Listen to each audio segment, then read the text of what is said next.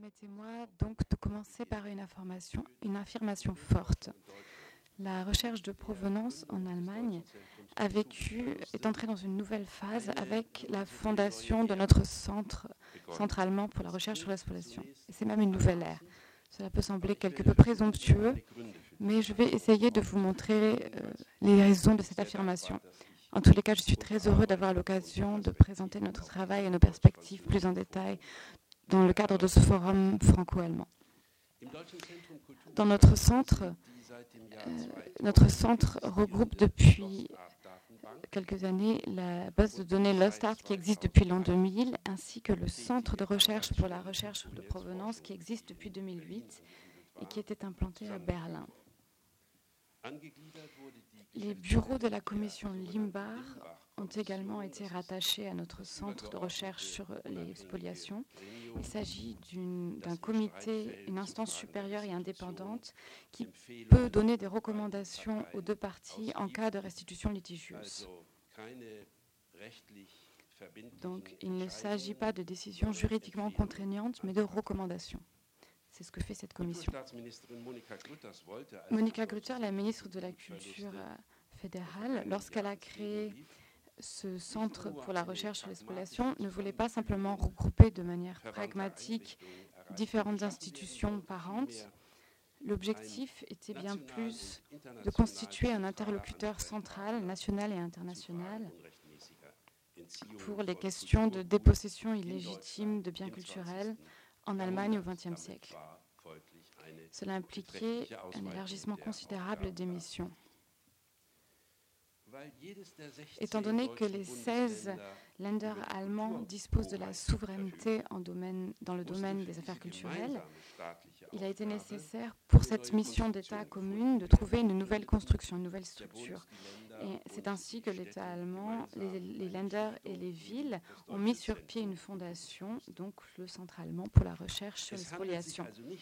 Il ne s'agit donc pas d'un organe étatique, mais d'une institution indépendante juridiquement qui agit cependant pour le compte de l'État et d'ailleurs est essentiellement financée par l'État fédéral. Donc c'est une institution indépendante, mais dépendante de l'État fédéral.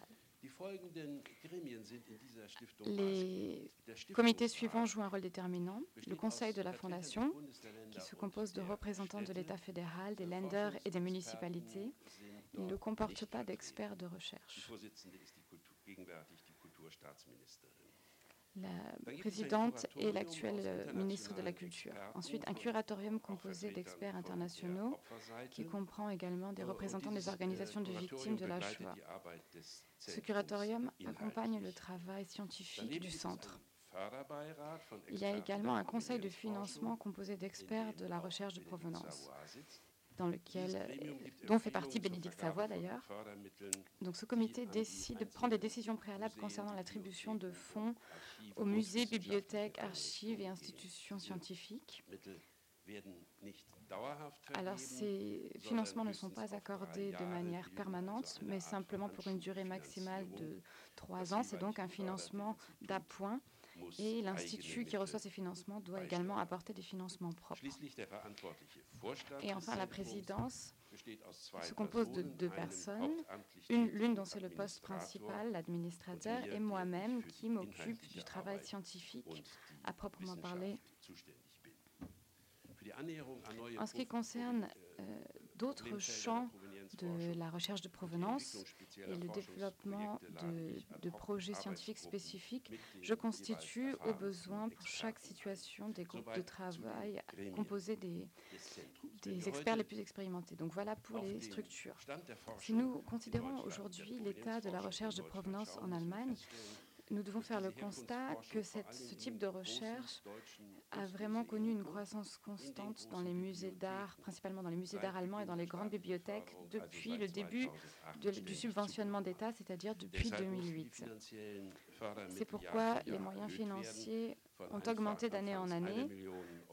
depuis de 1 million d'euros au début, nous sommes passés à 6 millions d'euros l'an passé. Et l'an passé, il y a eu plus de demandes de financement que jamais.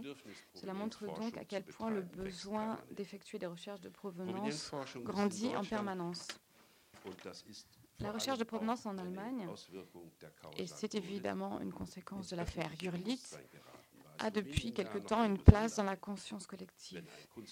Jusqu'à il y a quelques années, c'était encore un cas particulier lorsqu'un musée d'art faisait de la recherche de provenance. Aujourd'hui, c'est plutôt étonnant si un musée ne travaille pas dans ce domaine. En ce qui me concerne, j'accorde le principal mérite aux musées et à leur personnel qui ont effectué le travail des fondements. C'est tous ces chercheurs en provenance qui ont dû parfois faire face à l'entêtement de leurs collègues des musées. Mais Ute Haug va parler davantage en détail de ces problématiques lorsqu'elle parlera du groupe de travail Provenance Force. Il y a donc beaucoup de travaux pour élucider la provenance des œuvres d'art, des objets d'art et des livres, mais ce n'est pas encore suffisant, loin de là. Que l'on pense par exemple aux musées dans le domaine des arts appliqués. Je vais donner l'exemple d'un domaine de collection, à savoir l'argenterie. L'argenterie venue des propriétés juives, du patrimoine juif, par exemple le musée des arts et métiers à Hambourg. À Hambourg, 20 tonnes d'argent ont été saisies par les nazis dans des maisons juives. Et le musée a eu la possibilité à l'époque de choisir les meilleures pièces. Une grande partie a été fondue. Une partie a également été restituée en 1949. En 1960, l'administration fiscale a rendu au musée un fonds très très conséquent de pièces d'argenterie qui se trouve encore actuellement dans ce musée, dans la collection de ce musée. Mais si on ne considère pas uniquement Hambourg, mais d'autres musées allemands d'art appliqué, on commence à avoir une idée de tout ce qu'il reste à faire, rien que dans ce domaine des collections d'argenterie. Je trouve d'ailleurs très méritoire que le musée d'art et métiers de Hambourg ait organisé récemment un colloque spécialement sur cette thématique et permet ainsi à la recherche de provenance d'avancer dans ce domaine. Notre tâche est également d'aider les musées de plus petite taille qui n'ont pas forcément les moyens en termes de personnel et de conditions scientifiques, de les aider à travers des conseils, mais aussi des actions concrètes, à entamer ce travail de recherche. Et cela vaut pour les musées de toute nature, qu'il s'agisse de musées ethnologiques, qu'il s'agisse de musées d'histoire des techniques, d'histoire naturelle, de musées régionaux ou encore de musées universitaires. Et bien sûr, c'est valable aussi pour de nombreuses bibliothèques publiques et archives. Les bibliothèques publiques posent des problématiques encore différentes. Par exemple, des fonds issus d'anciennes librairies tenues par des minorités ethniques, religieuses ou encore politiques, par exemple par des syndicats ou par des francs-maçons. Là aussi, on s'efforce de rétablir dans la mesure du possible la justice, tout au moins de s'en approcher à travers des restitutions. Un tout nouveau domaine pour nous est celui des collections privées. Jusqu'à présent, seuls les musées relevant du secteur public pouvaient bénéficier de notre soutien. Et à présent, cela vaut également pour le secteur privé, plus précisément pour les collections privées, les collections privées fermées, pour les musées privés qui sont accessibles au public et pour les prêts permanents issus de collections privées aux musées relevant du secteur public. Les conditions pour bénéficier d'une aide sont l'adhésion au principe de Washington et bien sûr un intérêt public de ce travail.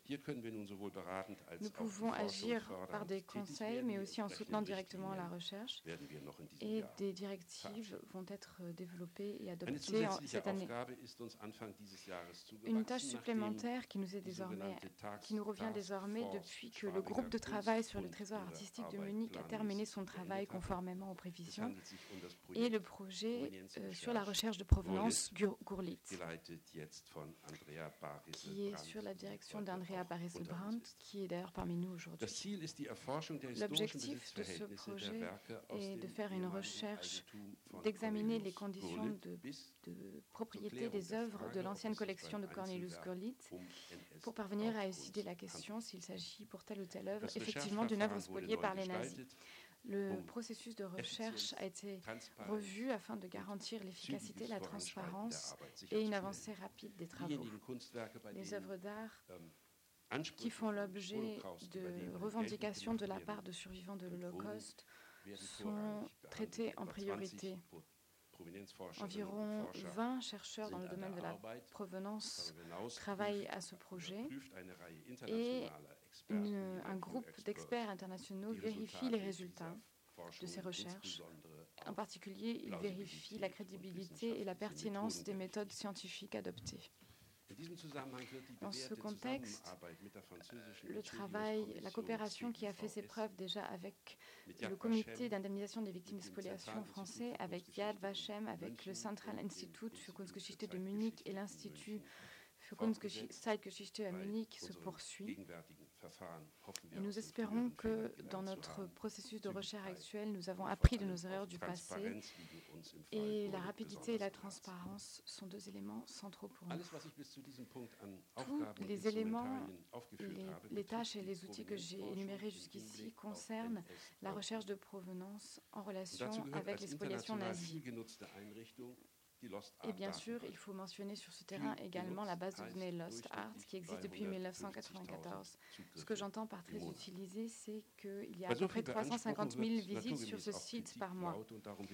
Bien sûr, comme elle est très sollicitée, elle suscite également de nombreuses critiques, nous en sommes conscients. C'est pourquoi nous avons commencé à refondre entièrement cette base de données, tant sur le plan technique que du contenu. Nous voulons atteindre plusieurs objectifs: la mise à jour des données et leur standardisation, l'enrichissement des informations et le multilinguisme afin de garantir une meilleure utilisation sur le plan international. Outre cette base de données Lost Art, avec ses fonctions spécifiques de recherche, nous allons développer prochainement une base de données spécifiquement de recherche. Cela sera un dispositif unique présentant les résultats des projets que nous soutenons dans les musées, dans les bibliothèques, dans les archives, également dans les instituts scientifiques. Elle les regroupera et permettra un déploiement de ces résultats afin que ces résultats soient à la disposition d'autres chercheurs de manière durable et au niveau international. Nous n'en sommes encore qu'au commencement, mais il semble que cela doive être un axe central des années à venir dans notre institut. Afin que toutes ces missions puissent être remplies auprès d'un nombre croissant de projets de recherche qui méritent d'être soutenus financièrement, une professionnalisation croissante de notre secteur est nécessaire. J'entends par là formation initiale et formation continue dans le domaine de la recherche de provenance. C'est pourquoi, à partir de l'automne de cette année, nous allons mettre en place un programme de formation continue approfondie qui sera constitué de 2 semestres de recherche de provenance qui s'adressera au personnel des musées et des bibliothèques en coopération avec l'Institut de Berlin pour la recherche muséale, avec la Freie Universität de Berlin et avec l'Université de Koblenz-Landau. Le cursus sera intégré à la FU de Berlin. Et l'apprentissage se fera aussi in situ devant des objets problématiques dans les musées, dans les bibliothèques ou les archives. Nous aurons les experts les plus compétents parmi le corps enseignant. Et ce dispositif s'adresse particulièrement aux personnes qui souhaitent faire de la recherche de provenance leur profession. Mais ce qui importe également pour nous, c'est d'établir un véritable programme d'enseignement et de recherche. En effet, jusqu'à présent, une formation universitaire initiale dans le domaine fait défaut. Il y a quelques amorces, mais pas de véritable matière continue intégrée aux études d'histoire de l'art en termes de recherche de provenance. Actuellement, l'université de Bonn initie une première étape. Grâce à la fondation Krupp, 2 chaires de fondation vont être créées, l'une dans le domaine de l'histoire de l'art, l'autre dans le domaine du droit, avec l'objectif d'intégrer la recherche de provenance et toutes ses facettes pleinement à l'enseignement et à la recherche. Et actuellement, l'université d'Hambourg met en place une chaire de fondation supplémentaire. L'enseignement et la recherche sont tout autant importants. Il y a également un manque du côté de la recherche fondamentale en ce qui concerne en particulier le destin des victimes, l'histoire des collectionneurs et des collections, le rôle du marché de l'art, en particulier en France et dans les États du Benelux, mais également le rôle des historiens d'art et l'implication du personnel des musées, et bien sûr la fonction des acteurs du nazisme. Les recherches ont commencé au cours des années précédentes, mais elles doivent, avec l'aide de ces nouvelles chaires, être poursuivies de manière systématique et résolue. Donc ce sont des tâches multiples qui nous incombent, comme vous le voyez. Jusqu'à présent, j'ai uniquement parlé de l'aide aux recherches sur les spoliations du nazisme, mais il y a encore d'autres domaines que j'aimerais évoquer qui sont spécifiquement allemands, deux autres domaines qui sont en tout cas conditionnés par l'histoire allemande. Ils sont généralement regroupés sous la description politique de biens culturels spoliés en raison de la guerre. Il nous revient d'accomplir la recherche, de faire avancer la recherche dans ce domaine. Qu'est-ce qu'on entend précisément par là? D'une part, les dépossessions dans les zones occupées par les troupes soviétiques de 1945 à 1949 et à partir de 1949 les dépossessions dans la RDA. Et d'autre part, ce qu'on appelle souvent les butins artistiques de guerre, donc tout ce qui a été saisi par la Russie, l'Ukraine, la Pologne ou encore la Biélorussie au cours de la Seconde Guerre mondiale en Allemagne et inversement, tout ce que les Allemands ont saisi en Russie, en Ukraine, en Pologne et en Biélorussie ou encore dans d'autres États occupés. En ce qui concerne les confiscations dans la zone occupée par les Soviétiques et dans la RDA, c'est un domaine difficile à circonscrire qui se compose de mesures de dépossession de très diverses natures perpétrées par les ministères et les autorités compétentes, partiellement légales, partiellement illégales. Et l'objectif était en tout cas toujours le même, fournir au marché de l'art de la RDA des œuvres et des objets d'art qu'ils pouvaient échanger contre eux des devises à l'étranger, à l'Ouest. C'était l'unique objectif. Sur ces sujets, on pourrait citer les cas d'imposition fictive, par exemple un collectionneur qui avait une collection d'or, il a reçu par exemple un avis d'imposition qui n'était pas justifié et il a donc dû donner des œuvres d'art à l'État que celui-ci a pu échanger à l'Ouest contre des devises. On peut également parler de la désertion de la RDA, donc les citoyens qui ont quitté la RDA et le patrimoine qui avait été laissé par ces citoyens a également été saisi par la RDA et échangé de la même manière contre des devises. Donc, il s'agit d'un champ encore très, très, très peu exploré. Il reste énormément de choses à faire sur ce terrain. Et donc, pour avancer sur ce sujet, nous avons effectué un brainstorming avec la participation des administrations culturelles des Bundesländer, de la Fondation culturelle des Länder, de la Fondation Preußischer Kulturbesitz et des collections artistiques de Dresde et encore avec d'autres institutions et partenaires. Nous avons mis en place un groupe de travail à partir de là et avec lui, nous allons développer des programmes de recherche fondamentale sur ces sujets. Et nous espérons que nous pourrons, avec des moyens financiers additionnels, mettre en œuvre ces programmes à partir du début 2017. Encore un domaine très important et certainement problématique qui nous attend est la réflexion, l'analyse sur les biens culturels déplacés pendant les guerres, qu'on appelle également l'art spolié ou l'art pillé. Nous avons récemment, à l'occasion du 10e anniversaire du dialogue muséal germano-russe, constaté de quelle manière intensive et à la fois cordiale le personnel des musées allemands et russes pouvait travailler ensemble sur ces questions de provenance et des lieux de résidence des œuvres d'art et des livres. Je pense qu'il reste encore beaucoup à faire, en particulier en ce qui concerne les brigades des trophées en Ukraine, car très peu d'éléments sont connus sur leurs activités et la recherche est particulièrement nécessaire. Également en ce qui concerne les possessions des Allemands en Ukraine. Cela vaut pour la Pologne également, pour la Biélorussie et pour les États baltes. Mais il s'agit d'un terrain si brûlant politiquement qu'actuellement, on ne peut qu'envisager des mesures ou des explorations purement scientifiques. Nous avons commencé à réfléchir à des programmes de recherche sur ces sujets, en commençant par les cas de la Russie et de l'Ukraine. Je pense qu'il est encore actuellement difficile de prévoir quelles sont les tâches qui vont nous incomber dans le futur. Lorsque le Deutsche Museumsbund, l'équivalent allemand de la réunion des musées nationaux, dans le cadre d'un colloque à Essen, s'est penché de manière très approfondie sur les questions de recherche de provenance, il est devenu très clair qu'à l'avenir, nous ne pourrons pas faire l'économie des questions fondamentales, des éléments de pillage archéologique, ainsi que de patrimoine issu des colonies qui sont présentes dans nos musées. Je ne veux certainement pas dire qu'il s'agirait là d'une mission actuelle de notre centre. Je veux simplement indiquer qu'il s'agit d'une perspective future qui va se développer naturellement et logiquement à partir de l'intérêt accru pour la recherche de provenance, ainsi qu'à partir de la conscience accrue de la responsabilité historique dans toutes les directions. Il s'agit là d'un héritage difficile avec lequel l'Allemagne doit composer activement.